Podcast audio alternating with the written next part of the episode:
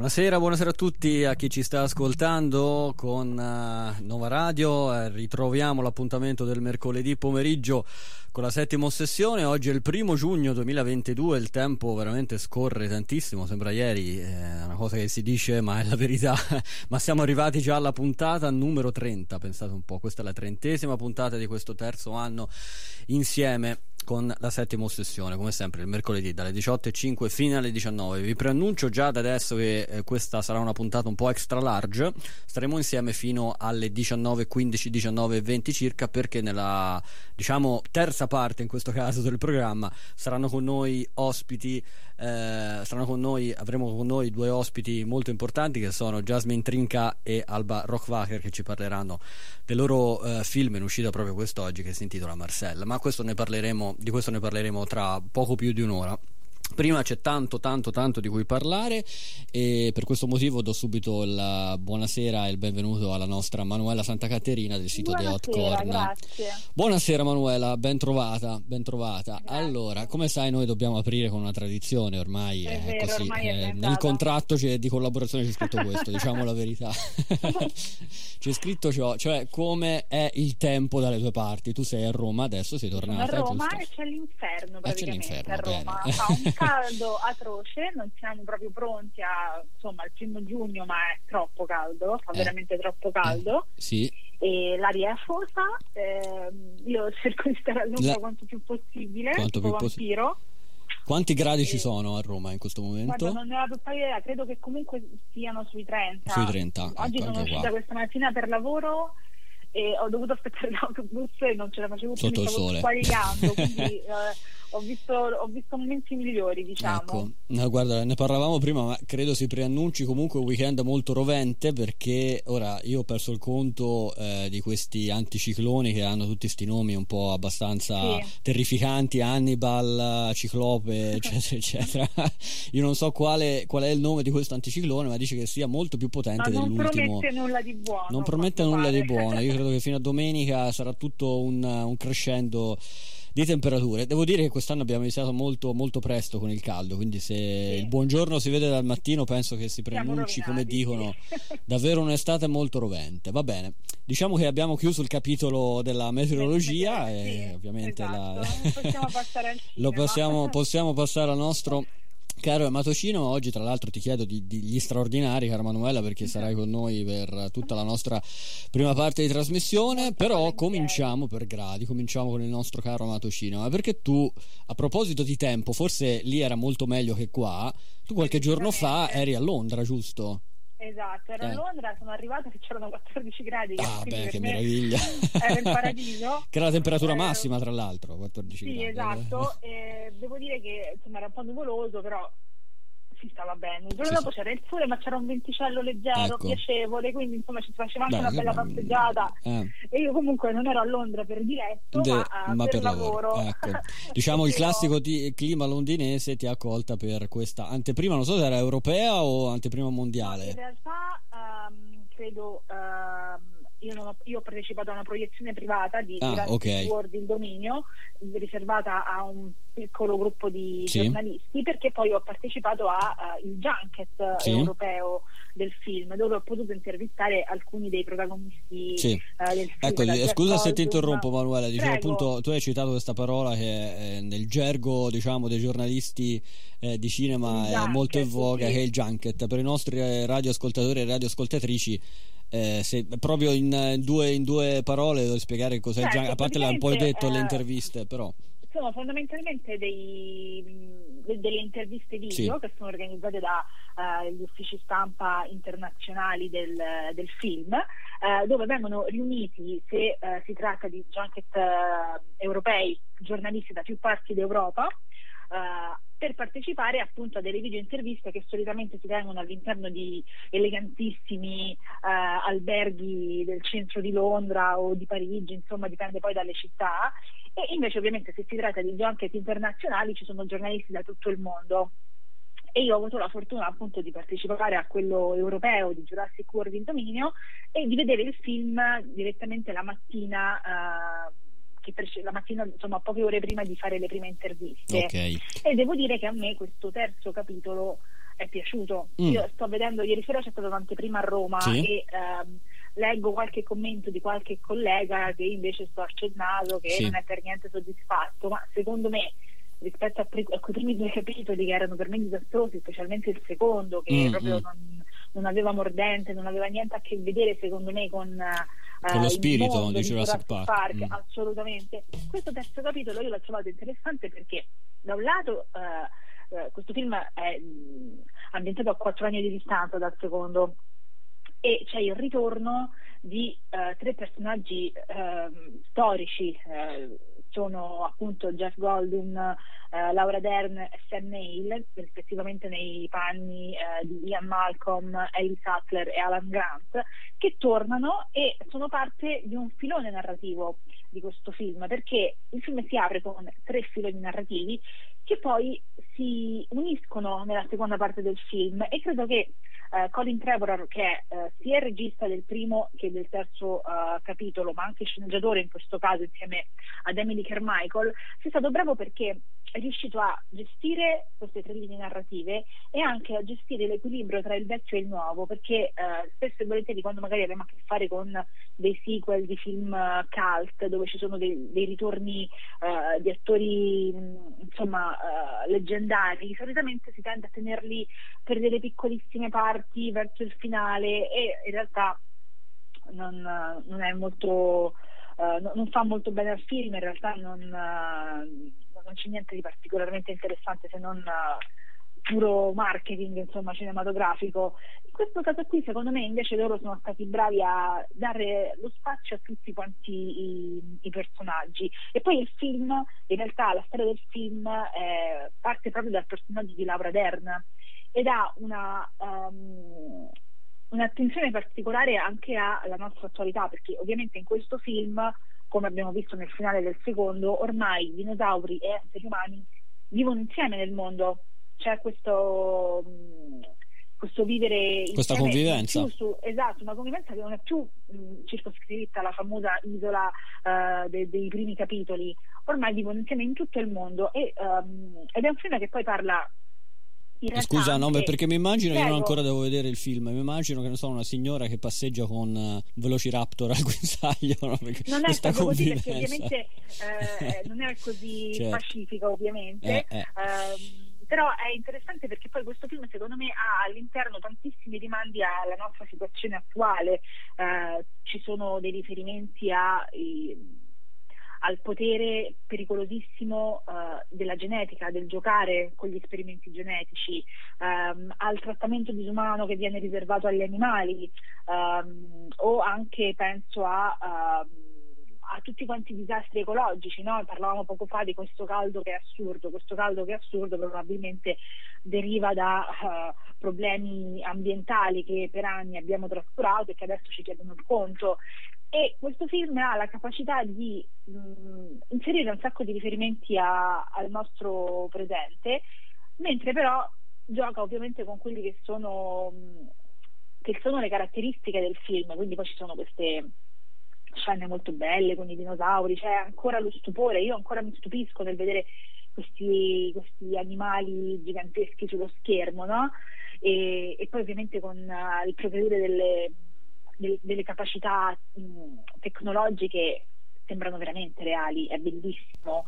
E, e, poi ci sono anche un sacco di riferimenti cinematografici in questo film, secondo me si apre con lo squalo, poi c'è Indiana Jones, c'è una sequenza che sembra uh, venire da un film western mm. e um, c'è anche tanto Spielberg Quindi, secondo oh, me oh, che ecco, omaggi al, al papà di Jurassic me, Park secondo me l'ha voluto omaggiare in questo modo perché poi gliel'ho anche chiesto durante l'intervista sì. detto non si scappa da Spielberg eh, eh, eh. c'è poco da fare c'è poco da fare e... esatto perché il, lo dicevo il papà cinematografico di Jurassic Park perché poi il, sì. il credo sia eh, tutto iniziato con il romanzo di Michael Crichton giusto? esatto Era, nel 90 lui l'ha scritto nel 90 nel, nel 90 fu uh, fatto il primo film 29 anni poi, fa eh, già.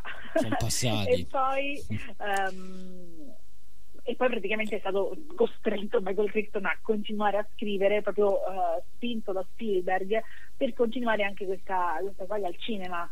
E, e lui è rimasto dietro le quinte come produttore anche di questi tre capitoli.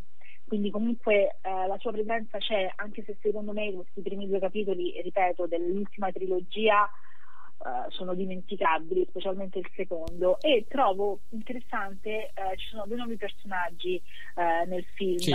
Uno è interpretato da um, Mahmoud Wasi, che è il, il, protagonista di Archivio 81, la serie Netflix che poi è stata cancellata, e poi Devanda Vice, che è la protagonista di She's Got Harris, la serie che aveva fatto Spike Lee qualche anno fa. Ah sì, ricordo. Ecco, io credo questo personaggio specialmente secondo me che poi ha secondo me delle cose di Han Solo e di Indiana Jones al suo interno mm. um, ci sono dei riferimenti insomma al femminile ovviamente secondo me se si vocifera della possibilità di continuare con dei sequel, con dei nuovi personaggi, io credo che lei sia in pole position per prendere poi il posto uh, de- de- degli, altri, degli, altri, degli, altri, degli altri attori assolutamente. Sono Chris Pratt, comunque, giusto, e Bryce Dallas Howard. Eh, esatto, esattamente. E credo insomma che è un bel personaggio, è interessante.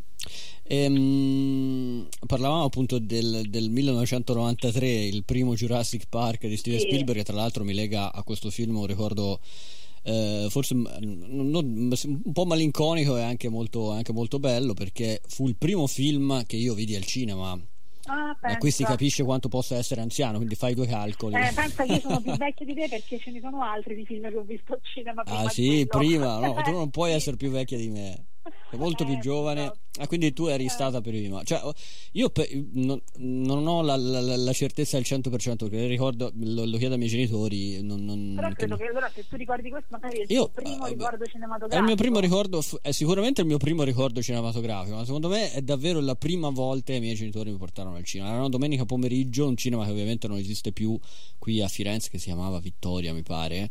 E, um, mi ricordo mio padre non entrò perché c'era la partita della Fiorentina quindi lui doveva eh. ascoltare la, la, telecronaca. All'epoca ancora forse non le davano in televisione nel 93 eh, e, eh, e, ehm, e, quindi non entrò. Mi ricordo che entrai invece con mia madre e mia sorella. E, eh sì, sicuramente il primo ricordo cinematografico ma secondo me anche la prima, la prima volta la prima volta al cinema quindi mi lega a Jurassic Park sicuramente un ricordo anche, anche, di questo tipo che poi ho rivisto. Però sai ehm, insomma la, gli anni 90 per Spielberg penso siano stati certo Spielberg davvero, e Zemeckis eh, Spielberg è proprio, e Zemeckis sì, sì, sì, non che adesso voglio dire abbiamo parlato proprio con te a dicembre di questa sì, storia certo. siamo veramente a vette altissime ancora.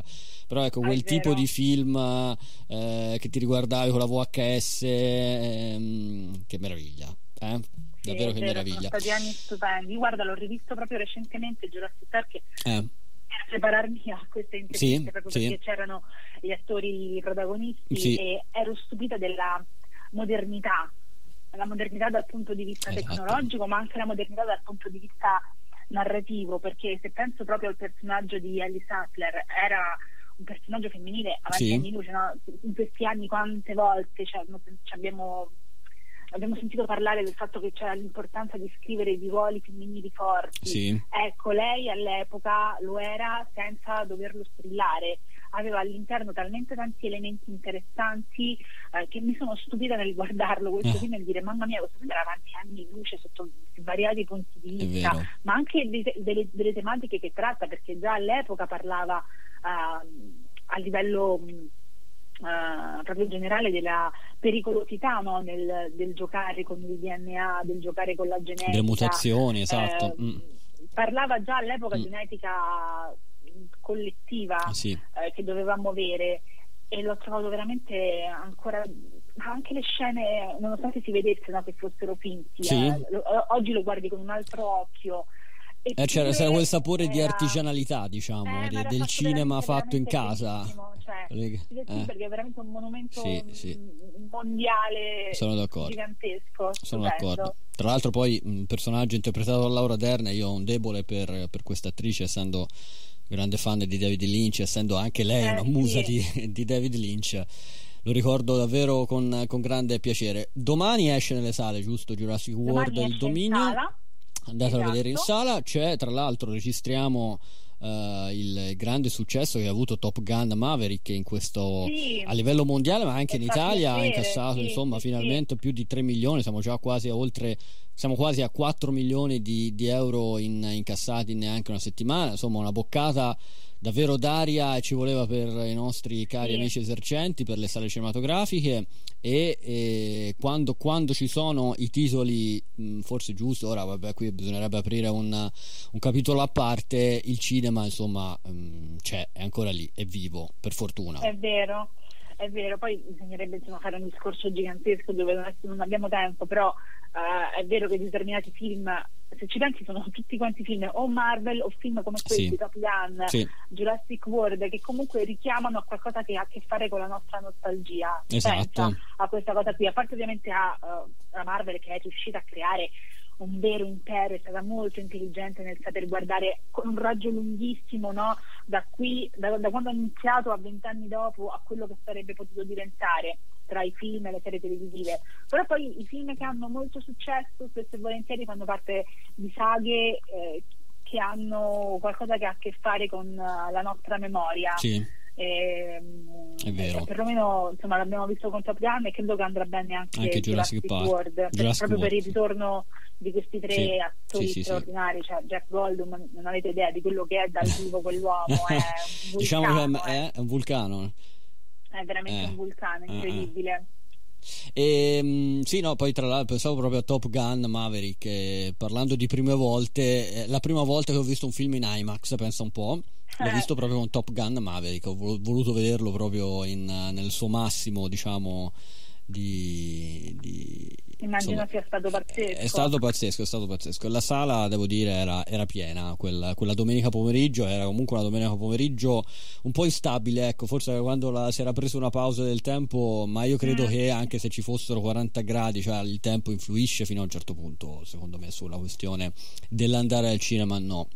E perché poi se guardiamo anche nel recente passato mi ricordo gli ultimi Harry Potter uscirono in piena estate era metà luglio e incassarono veramente tantissimi soldi sì.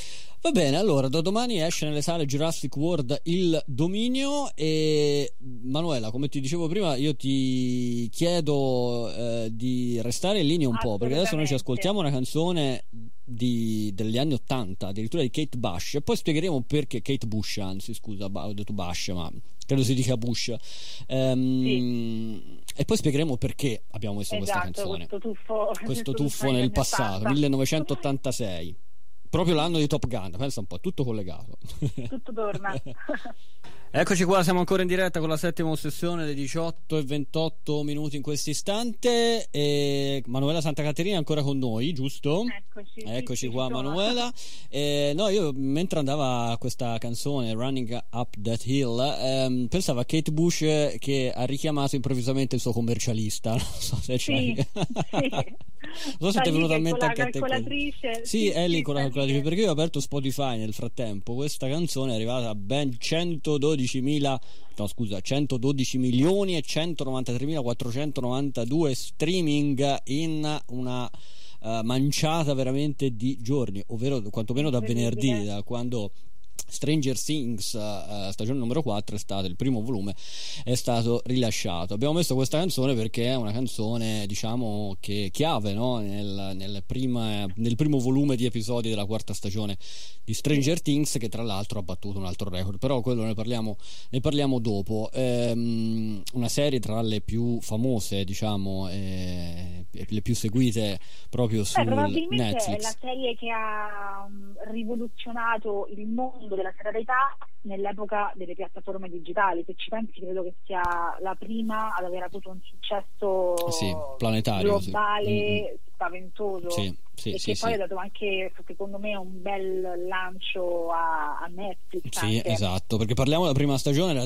targato 2016, cioè esattamente un anno e mezzo circa dopo lo sbarco di Netflix in Italia. Quindi Diciamo che forse questo successo non se l'aspettava per tutto Netflix, tantomeno i Duffer no, ma guarda, Brothers. ti dico solo che eh, dopo che hanno girato la prima stagione, mentre giravano la prima stagione eh, i due fratelli Duffer dicevano sì. ai ragazzini divertitevi quanto più possibile perché non credo che andremo avanti. Andremo avanti, penso Quindi, un po'. Invece, invece... tanto i ragazzini sono cresciuti anche, anche sì, molto bene, devo dire, sono, sono diventati dei, dei, dei vatussi quasi perché sono veramente... Boh, lo sviluppo sì, poi quella è l'età proprio dello sviluppo mm. Will che nella serie è appunto Noah Schnapp sì. l'attore di Noah Schnapp fa impressione perché eh. si vede che ormai è un giovane uomo sì, sì, e invece deve ancora insomma interpretare un ragazzino quella che fa paura al di fuori della serie invece vabbè è Millie Bobby Brown che ormai è una 35enne cioè effettivamente sì effettivamente sì e insomma noi non vogliamo spoilerare più di tanto eh, mm-hmm. ovviamente sul, su quello che accade in questi primi sette episodi di Stranger Things che tra l'altro sono, hanno una lunghezza tutta superiore all'ora addirittura esatto, no? tutti superano sono... l'ora ai 60 minuti addirittura l'ultimo episodio di adesso del primo volume dura un minore un'ora e 40 ma addirittura si supereranno perché mi pare che proprio l'ultimo episodio di questa stagione, il numero 9, durerà due ore e mezzo. Sì, esatto, cioè praticamente fanno i due ultimi episodi fanno eh. un film a parte. E secondo te è limitante e... questa cosa? Cioè viene meno il concetto allora, poi di serie tv, di, di, binge watching? Perché fare un binge watching voglio, vuol dire magari per chi mm, lavora sì. prendersi eh, no, una, un weekend no, di ferie. Una di ferie in questo eh, caso. Caspita. Devo dire, allora io ho dovuto, io le ho viste tutte insieme, è stato particolarmente faticoso, nel senso eh. avevo le interviste con due dei protagonisti sì. e quindi dovevo vederle per certo. appunto avere del materiale per poter fare le sì. interviste. Devo dire che tra l'altro mi hanno, hanno, a tutti quanti, a tutto il mondo, hanno dato gli ricordi solo a due giorni dalle interviste per paura ecco. appunto che ci potessero essere certo. vari. In due giorni vedere sette episodi da un'ora e un quarto ciascuno diventa eh, impegnativo. Nonostante insomma Stranger Things non sia alto, voglio dire, mm, non la metti diciamo credo sul piano della pesantezza di quello che uno sta vedendo, quanto no, appunto no, dello sforzo Però proprio comunque di è, mm. è, parecchio materiale sì, ecco, eh da, da, vedere e processare. Esatto, esatto. E... ma questa quarta stagione, ecco che mh, mm, leggo un po' a giro che sta raccogliendo molti, molti consensi, no? si è ritrovato un po' lo sì. spirito, a quanto pare, della cioè a quanto pare, anche secondo me, perché ieri, proprio ieri sono riuscito a vedere proprio il settimo e ultimo, e ultimo episodio di questo volume, si è un po' ritrovato lo spirito e la magia di quello che è stato lo Stranger Things eh, della prima stagione, forse anche grazie a delle scene particolari dell'ultimo episodio, del settimo episodio. Parlo sì, di allora, luci, ad dubbio, esempio. Sì, senza dubbio è eh, eh, dopo la prima la stagione più interessante. Eh, credo però anche che eh, questa lunghezza che ha a che fare anche con svariate linee narrative perché ormai i personaggi sono tantissimi e i Duffer Brothers cercano di dare spazio a tutti in realtà poi diventa anche il suo punto debole nel senso che eh, noi ormai vediamo all'inizio di questa stagione come sappiamo dalla fine della, della precedente che ormai Millie Bobby Brown cioè 11 con Jonathan, Win, Will e la madre Joyce sono andati in California per staccarci un po' da quell'ambiente malsano di Hawkins, mentre a Hawkins sono rimasti altri personaggi come Dustin, Mike, Lucas e mm, devo dire che i Duffer sì. Brothers cercano di dare spazio ad ognuno di loro, solo che nel corso di questi sette episodi ci sono dei, dei personaggi, delle linee narrative che vengono completamente dimenticate io penso appunto a, uh, al personaggio di, oddio adesso non mi ricordo il nome, il fratello di Will, um, ah, Jonathan. Sì. Quindi Mike che Jonathan, rimane molto sullo sfondo, diciamo lui. Sì, mm, Mike mm. e Jonathan a un certo punto proprio non, non si vedono più. Sì. Sì. Uh, Winona Rider c'è ma è limitata a un sacco di faccette secondo mm, me nel mm, senso mm. che uh, è un'attrice straordinaria e tutto anche quel filone dedicato alla Russia poteva essere fatto secondo me un pochino meglio, proprio in virtù del fatto che hai oltre 10 ore di, di girato, ecco, in tutto quel tempo perdersi tutte mm. quante quelle linee narrative o limitarle, secondo me è un punto di demerito in tutto che sì. uh, dal punto di vista dei dettagli, delle, degli effetti speciali, eh, c'è un lavoro produttivo pazzesco, cioè lo si vede, è, è palese che dietro c'è uno sforzo produttivo. 30 milioni enorme. di dollari a puntata, a episodio è costata eh, questa, questa, stagione.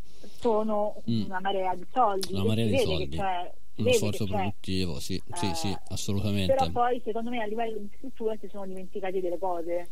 Poi bisognerà vedere questi ultimi due episodi. Certo. Di fatto che, che durano quanto uh, un'intera stagione poi alla fine questi ultimi due episodi.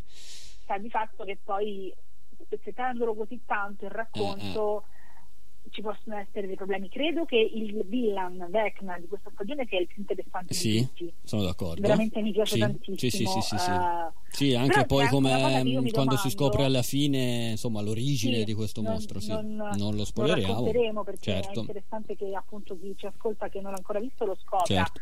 Però io mi domando chissà se in questa quarta stagione riusciranno a sconfiggerlo questo cattivo perché è una stagione così epica io personalmente, quando mi sono stati attivati dei episodi, ero convinta che si trattasse dell'ultima stagione. E invece Tanto no. è epica uh, sì. la portata, no? Sì.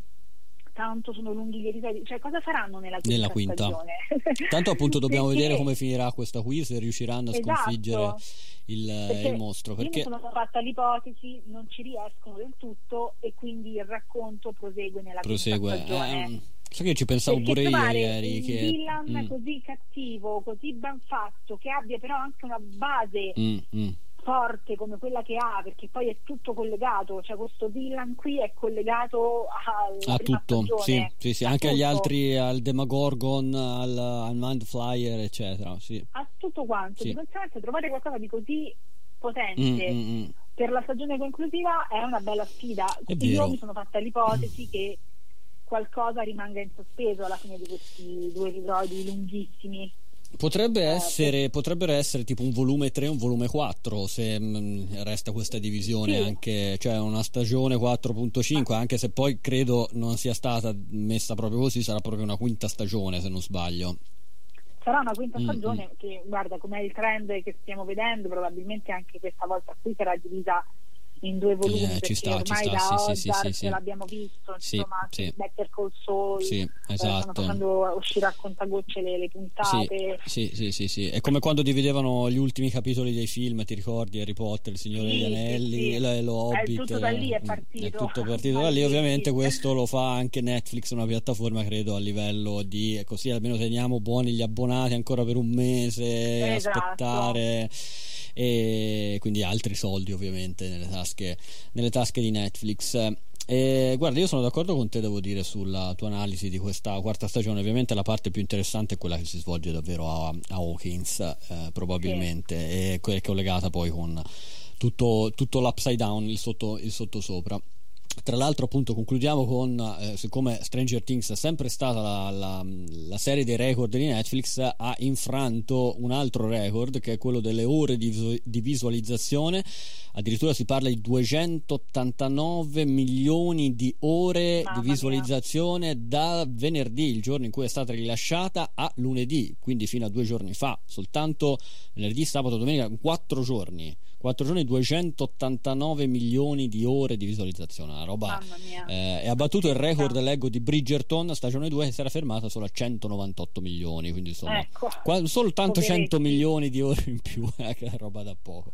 Davvero devo dire che ha trovato la la gallina dalle uova d'oro tra Bridgerton e Stranger uh, Things però io credo che Netflix si debba preparare per il futuro perché appunto i Duffer Brothers eh, sono stati chiari al quinto chiuderanno baracche e burattini quindi dovranno... Anche se in realtà parlano del fatto che loro hanno un'idea per degli spin-off. Per degli spin-off, eh, ma sì, lì hanno creato un... cioè lì ci fai un mondo, cioè eh, come ho letto su sì. Facebook, non so chi l'ha scritto qualcuno, e poi tra l'altro tra poco con Eliana Ducato parleremo proprio di Obi-Wan Kenobi, e, uh-huh. mh, con un set, hanno da, un set di Star Wars hanno dato praticamente libero sfoggio a non so quante serie no, che sono state annunciate sull'universo di Star Wars, e potrebbero sì. far così, tengono il set di Stranger Things il sottosopra no? Kings e ci mettono sì, esatto così sì. ammortizzano, anche, ammortizzano anche i costi. Anche perché all'orizzonte tra un paio di mesi poco più arriva il Signore degli Anelli eh, su, e anche House of the Dragons più o meno in, in concomitanza quindi cade, è vero esatto quindi mia, ci dobbiamo preparare ci dobbiamo preparare e si deve preparare anche Netflix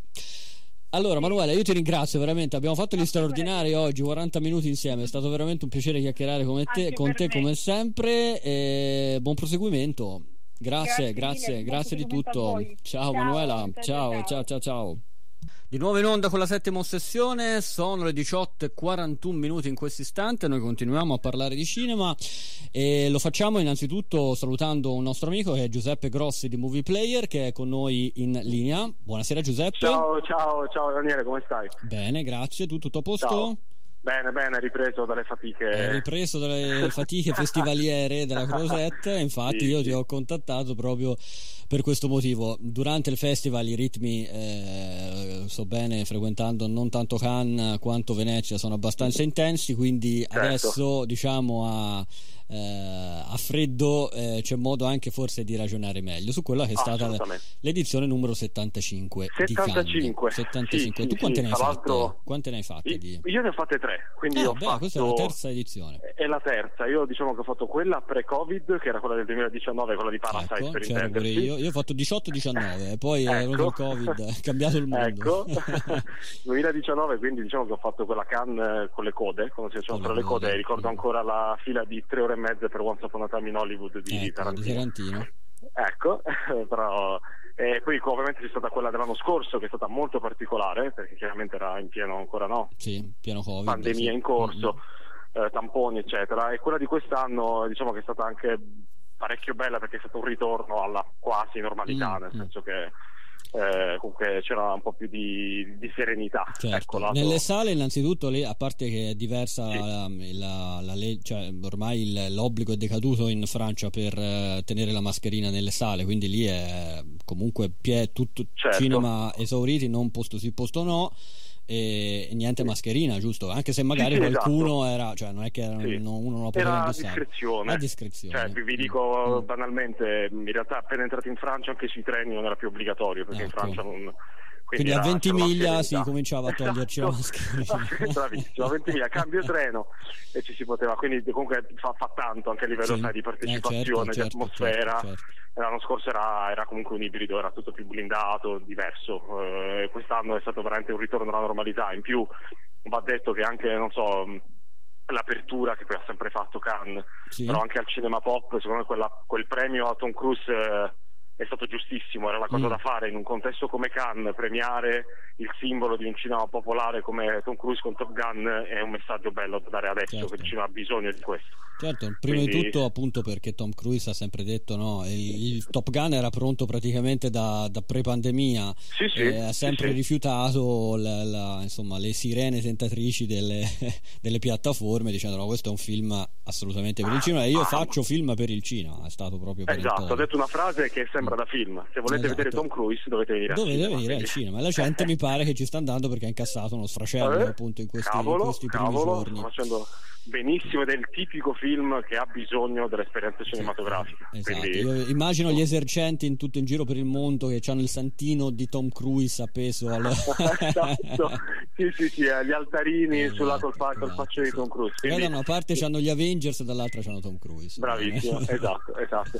Quindi comunque da questo punto di vista eh, è stato secondo me un premio anche bello perché è stato molto criticato, che ci tengo a dire mm-hmm. subito che per quanto mi riguarda ah, non ci trovo nulla di male, anzi, cioè sia per quello che, che merita, che Tom Cruise comunque al di là del divismo e della star è un ottimo attore e ha lavorato con perfetti registi. Beh, diciamo che... Uno su tutti Kubrick, eh, basta sì, citare lui. Basta citare Bravo, ragionavamo a cena l'altro giorno che nel 99 mm. Cruise ha fatto l'ultimo di Kubrick e uno dei più belli di Paul Thomas Anderson. Così, Appunto, già, già di Paul Thomas Anderson, hai ragione, hai ragione. già che c'era, quindi insomma non, non, è abbastanza oggettivo il fatto che Tom Cruise abbia un curriculum esatto. che parla da Tra l'altro nello stesso anno, se non sbaglio, nel 99. 99, esatto, sì, sì, è stato un anno eh. fantastico. Sì, sì, Quindi questa cosa, diciamo, da adesso lavoro l'ho apprezzata molto, è stato, è stato un bel gesto, eh, è, il momento giusto di fare una cosa del genere per lasciare anche un messaggio. Certo.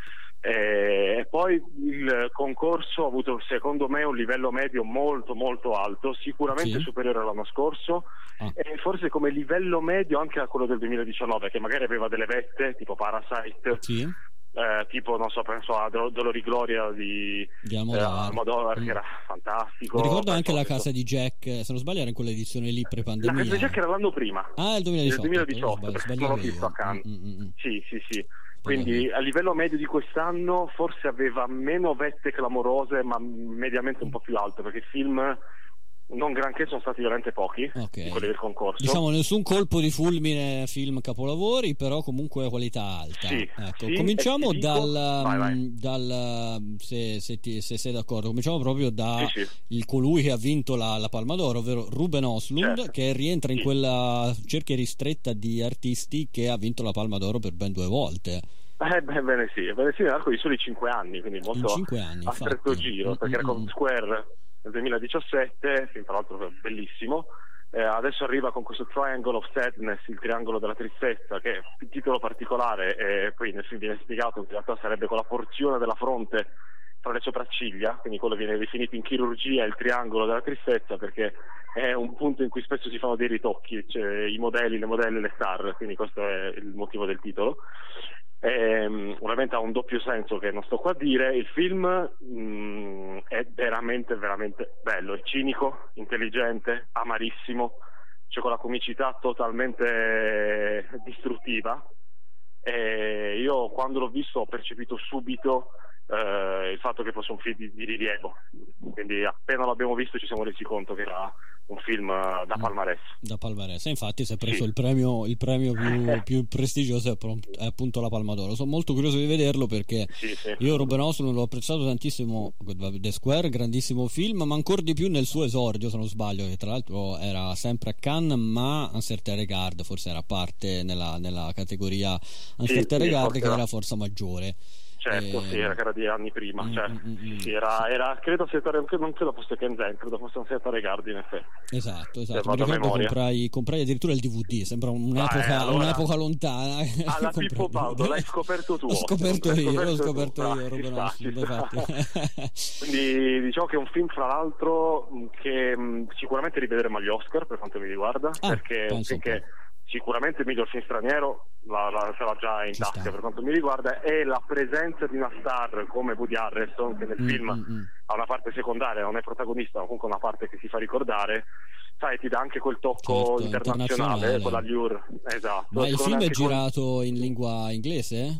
Sì, sì, eh, è girato in lingua inglese. È girato in lingua inglese e secondo me anche la sceneggiatura mh, mm, è il tipico film che secondo me gli Oscar possono dargli, dargli, una nomination perché la sceneggiatura okay. è fantastica. È un film che parte molto piccolo perché parte da una coppia di modelli, poi si allarga sempre di più. Mm-hmm. Quindi è un tipo anche di scrittura particolare.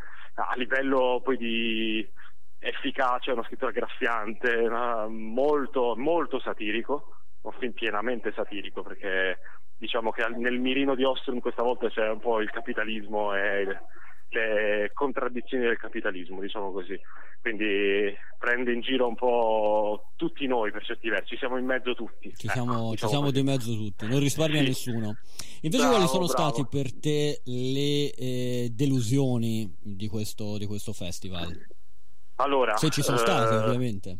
Sì, sì, ci sono state, eh, ovviamente dici bene, non è un brutto film, ma delusione anche perché la delusione è ha a che fare con le aspettative. Eh, certo, Io ti certo. che Cronenberg eh, non mm. mi ha fatto impazzire mm, mm, mm, ed è un film che secondo me non ha eh, venduto bene Cronenberg stesso perché se tu mi, come sai, prima del festival ho detto eh, sento già le sedie della gente che se ne va, i primi 20 mm, minuti sì. sono incredibili eccetera e poi non c'è nulla di così sconvolgente, hai proprio la percezione di un regista che è un po' diciamo passato, no? Cioè, Titan l'anno scorso fu molto più d'impatto da questo punto di vista. Mm. Quindi non c'è stato, eh, l'ho trovato una summa del suo cinema, ecco. quindi assolutamente affascinante per carità. Sì, sì. comunque che i fan di Cronenberg devono vedere, non è assolutamente un brutto film, ci tengo a dirlo, mm. ma sai, con queste aspettative di un film sconvolgente, eccetera, eccetera, è molto meno potente eh, d'impatto di come è stato venduto, diciamo così, dallo stesso Cronenberg, perché non è stato, cioè, è stato lui a presentarlo così. È stato lui, secondo me non si è aiutato molto. Ecco, diciamo, si è un po' tirato la zappa sui piedi. Bravo,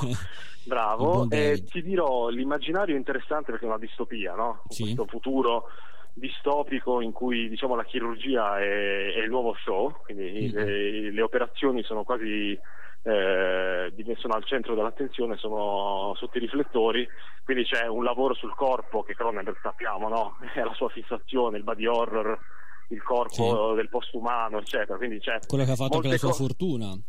Esatto, esatto, però sai cosa? Abbozza tante cose interessanti anche attuali, faccio un esempio, la sovraesposizione dei nostri corpi, no? ormai tutti sì. noi siamo sovraesposti, facciamo spettacolo di noi stessi, quindi questo è molto attuale, ma c'è poco di futuribile e futuristico, quindi è come una presa di coscienza del presente. Mm. Ma se tu mi chiami un film Crimes of the Future, mi pare di distopia, non ci ho trovato nulla di futuribile, non so se è chiaro quello che voglio sì, dire. Sì, è sì, una sì, presa di coscienza di quello che è adesso.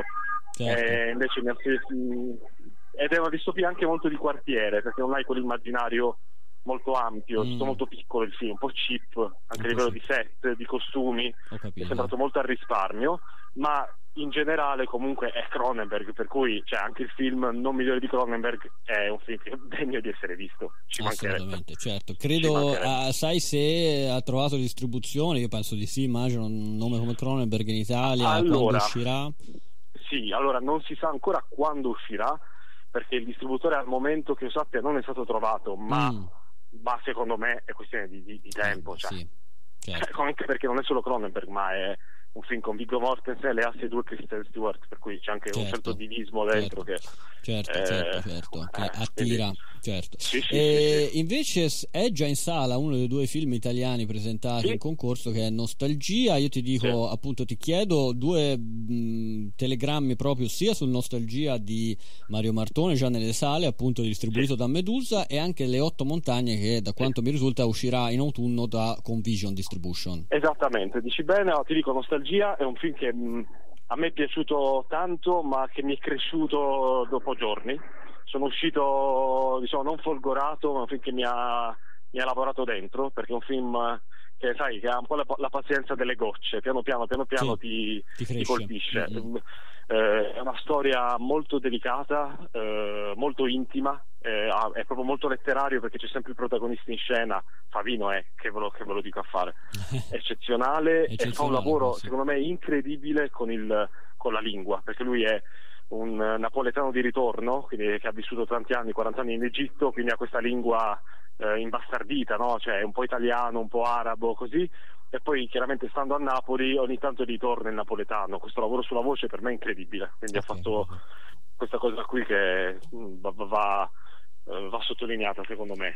Eh, Martone, tra l'altro, è in un periodo comunque di grande ispirazione perché soltanto qualche mese fa era a Venezia. A Venezia, è un film l'anno più o meno giro. Eh, Mi ricordo sì, le ultime tre edizioni di Venezia ci sono stati i film di Capri Revolution, Il sindaco del Rione Sanità, poi lo scorso anno sì, sì, adesso eh, esatto, esatto. Super molto, prolifico, molto super prolifico, ricordando che comunque fa anche teatro durante l'anno, quindi certo, insomma, riesce certo. a, a, dividersi in questo senso. Ti chiedo veramente 30 secondi per le otto montagne, poi magari il film se ti è piaciuto ne, ne riparleremo la prossima certo, stagione. Certo, le otto montagne, eh, film eh, anche questo molto poetico, mi è piaciuto tantissimo questo, da sin da subito sì. mi ha anche molto commosso e tutto si basa tanto sull'alchimia che conosciamo bene da non essere cattivo fra Borghi e Marinelli che sono due fenomeni, sono veramente i nostri, i, i nostri divi e i nostri no, eh, i fuori classe. Fuori classe del cinema italiano. Sì, sì, su questo veramente niente da dire. Sono anche felice che recuperiamo anche noi in Italia un po' di divismo, no? Siamo sempre un eh, po'. Ci vuole, che quello, eh, certo, eh, ci vuole, certo, ci eh. vuole. E loro due sono bravissimi. Borghi anche lui fa un lavoro eccezionale con la voce perché ha questo accento valdostano particolare.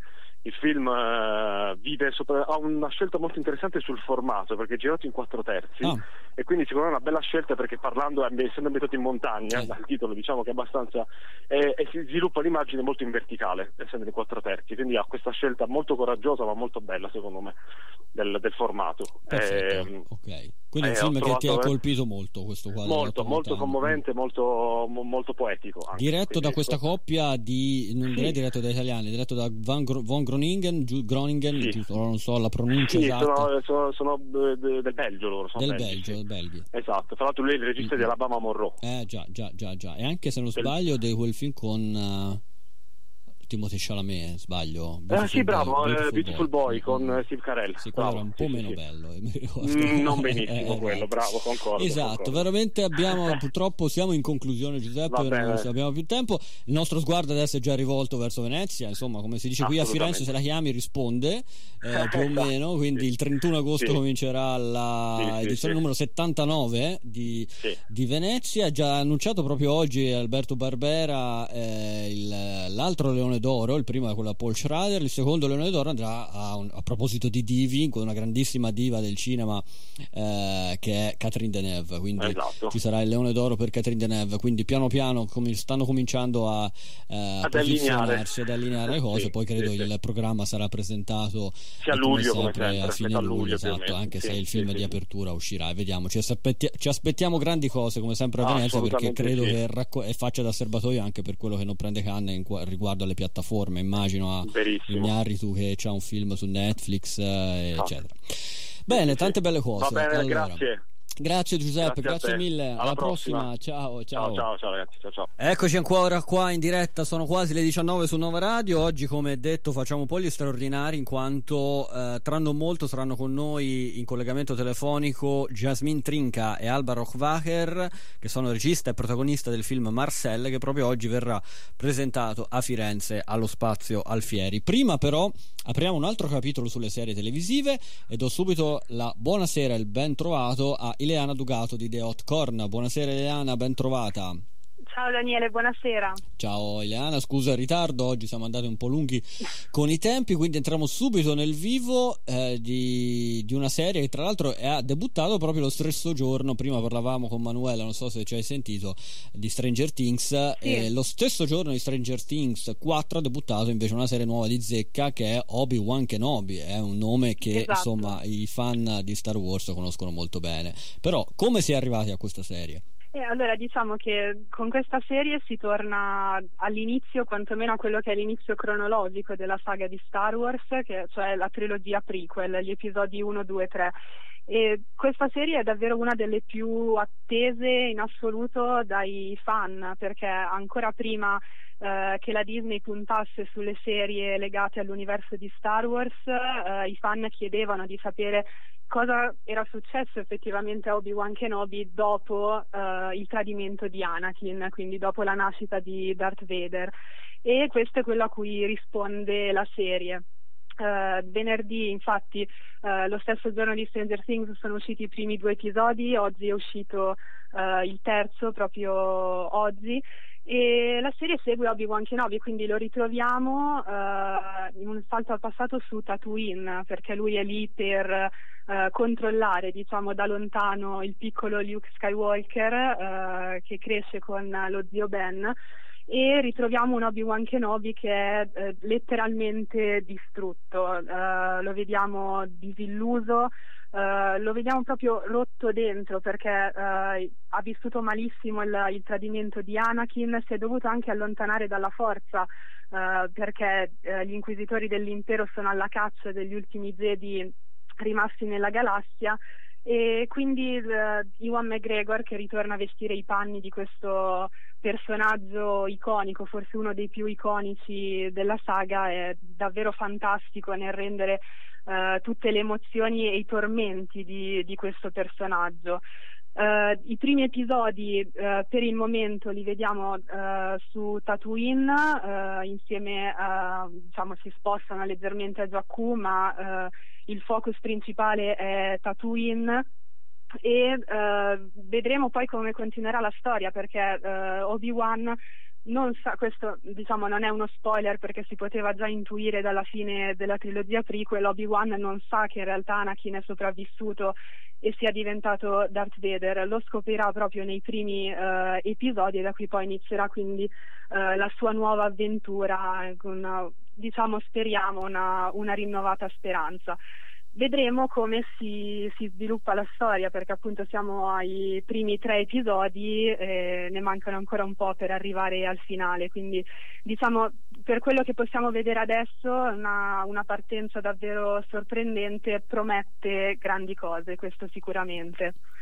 C'è chi invece. Leana, leggendo un po' recensioni, la tua ho letto è positiva, andando a giro invece c'è chi ehm, ha trovato, paragonandola diciamo agli altri prodotti che sono usciti, soprattutto The Mandalorian, dove poi sì. penso che è stata proprio la prima serie eh, sull'universo di Star Wars, esatto. correggimi se sbaglio, poi è arrivato eh, pochi mesi fa The Book of Boba Fett, che alla sì. fine era The Mandalorian 2, perché mi ricordo gli episodi centrali, non so, tu l'hai, l'hai visto sicuramente, erano tutti con il protagonista Baby Yoda e il Mandaloriano. E, ehm, quindi paragonandola ecco, soprattutto a, uh, alla, a, The Mandalorian hanno riscontrato insomma, che manca un po' per adesso di mordente. Ora non so se tu hai già visto l'episodio 3, mi hai dato tra l'altro una notizia perché io lo, lo pensavo che uscissero ogni venerdì, invece mi hai detto che è uscito oggi, giusto? Eh, sì, lo, ero convinta anch'io, invece ho visto ah, che ecco, oggi è già uscito il terzo ah, episodio. Perfetto, sì. adesso, quindi so cosa fare stasera, prima di tutto. E, e quindi molti appunto hanno un po' storto il naso anche per la questione degli effetti speciali, per una scrittura un po', un po più sciatta. Il team creativo che c'è dietro Obi-Wan Kenobi non è lo stesso giusto che c'è in The Mandalorian, cioè ehm, che se non sbaglio è aspetta adesso eh, quello che ha diretto sì, anche no, dei film non è lo stesso team eh, Dave Filoni no. eccetera eccetera ecco esatto no allora diciamo sì questa cosa un po' nei primi episodi si riscontra soprattutto paragonando proprio non la serie in generale ma anche proprio i primi episodi della prima stagione di sì. The Mandalorian diciamo quei primi episodi avevano effettivamente un po' più di mordente eh, rispetto a questi. Diciamo che ho già visto il, il, terzo episodio, già in questo terzo episodio l'azione inizia ad aumentare, è molto più accattivante. Eh, detto questo, però, eh, diciamo, The Mandalorian e eh, Obi-Wan Kenobi hanno in comune che nonostante qualche imperfezione nella, nella scrittura, anche un po' nella CGI, in generale sono riusciti a ridare un po' uh, quel, quelle atmosfere, quelle emozioni che erano proprie dei film originali. Una invece, a cui invece giustamente sono state mosse uh, diverse critiche è stata The Book of Boba Fett, che uh, come Obi-Wan Kenobi era iniziata diciamo col botto, i primi episodi erano uh, molto sì. belli e poi invece verso il, il, finale si è perso e gli ultimi episodi esatto, sono stati deludenti vero, su tutti i fronti.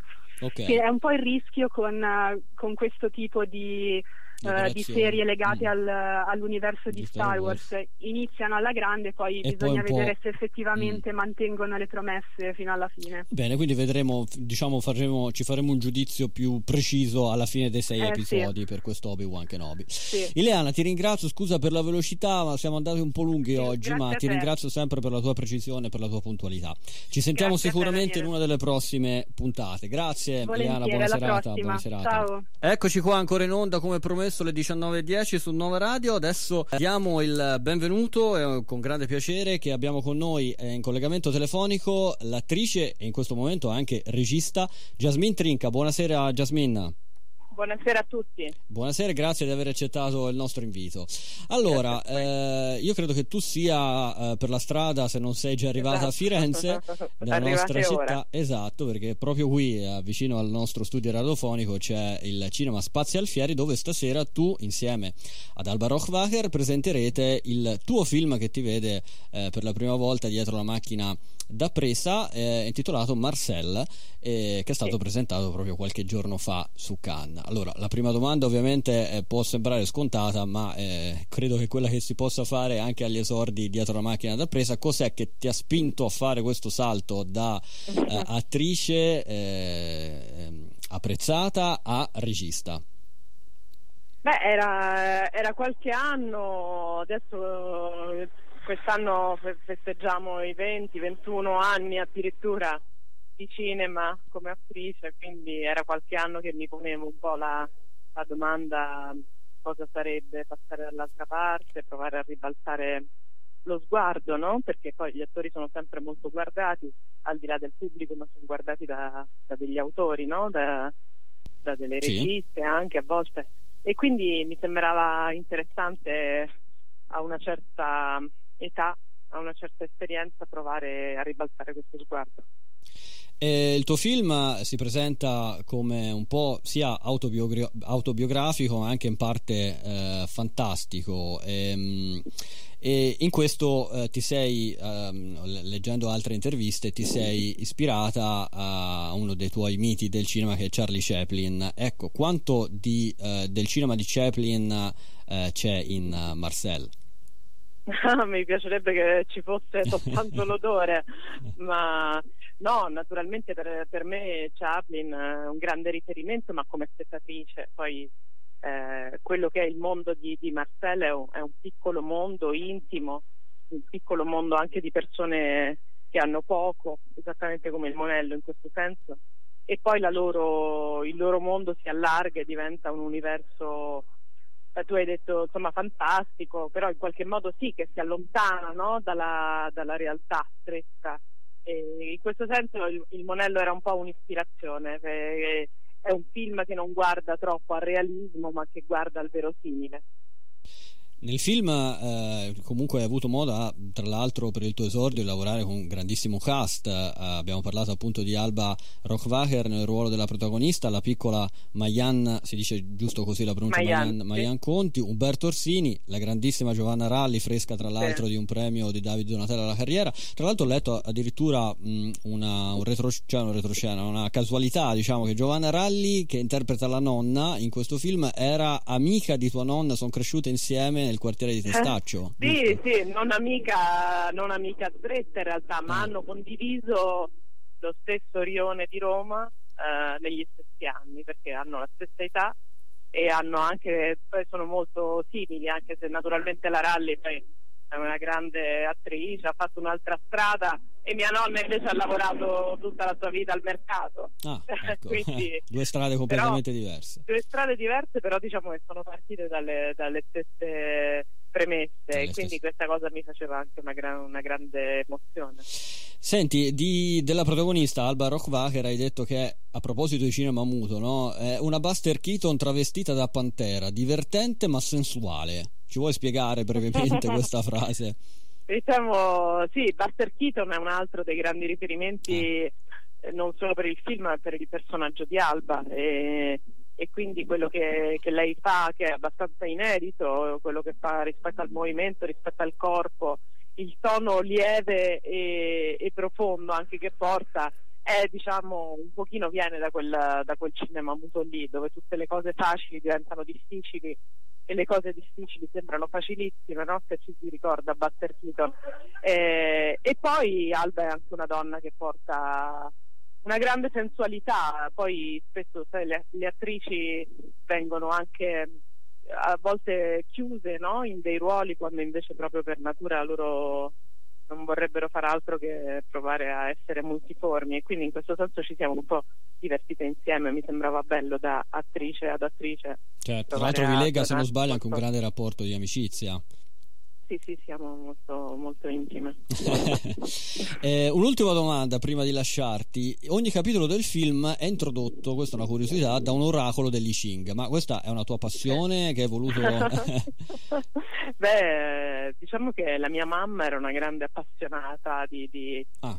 Di arti divinatorie, di Ching, tarocchi, ah. faceva un po' di tutto. E, e te l'ha trasmessa? Questa No, più che altro questa memoria della mia infanzia ah, ecco. dove queste monetine, no, per chi non conoscesse i Ching, attraverso il lancio di tre monete in qualche modo viene divinato il futuro e si leggono stra- questi strani esagrammi che raccontano in maniera criptica quale potrebbe essere la risposta alle domande. In questo senso mi piaceva molto costruire tutta la storia del film basandomi su dei capitoli che, che venissero proprio dai Ching. Perfetto, allora eh, ricordiamolo, il film è uscito oggi, giusto, nelle sale cinematografiche, ah, eh, mercoledì 1 giugno, distribuito da Vision e sì. questa sera noi ci rivolgiamo proprio al pubblico fiorentino certo. che ci sta certo, ascoltando Siamo in questo qui, momento, siete a Firenze, siete già arrivate. Eh, tra l'altro Alba è fiorentina perché è nata a Firenze. Ah, è nata a Firenze, questo non lo sapevo, sì. eh? pensa un po', ecco, ecco, quindi è nella sua città natale, come si dice. Città.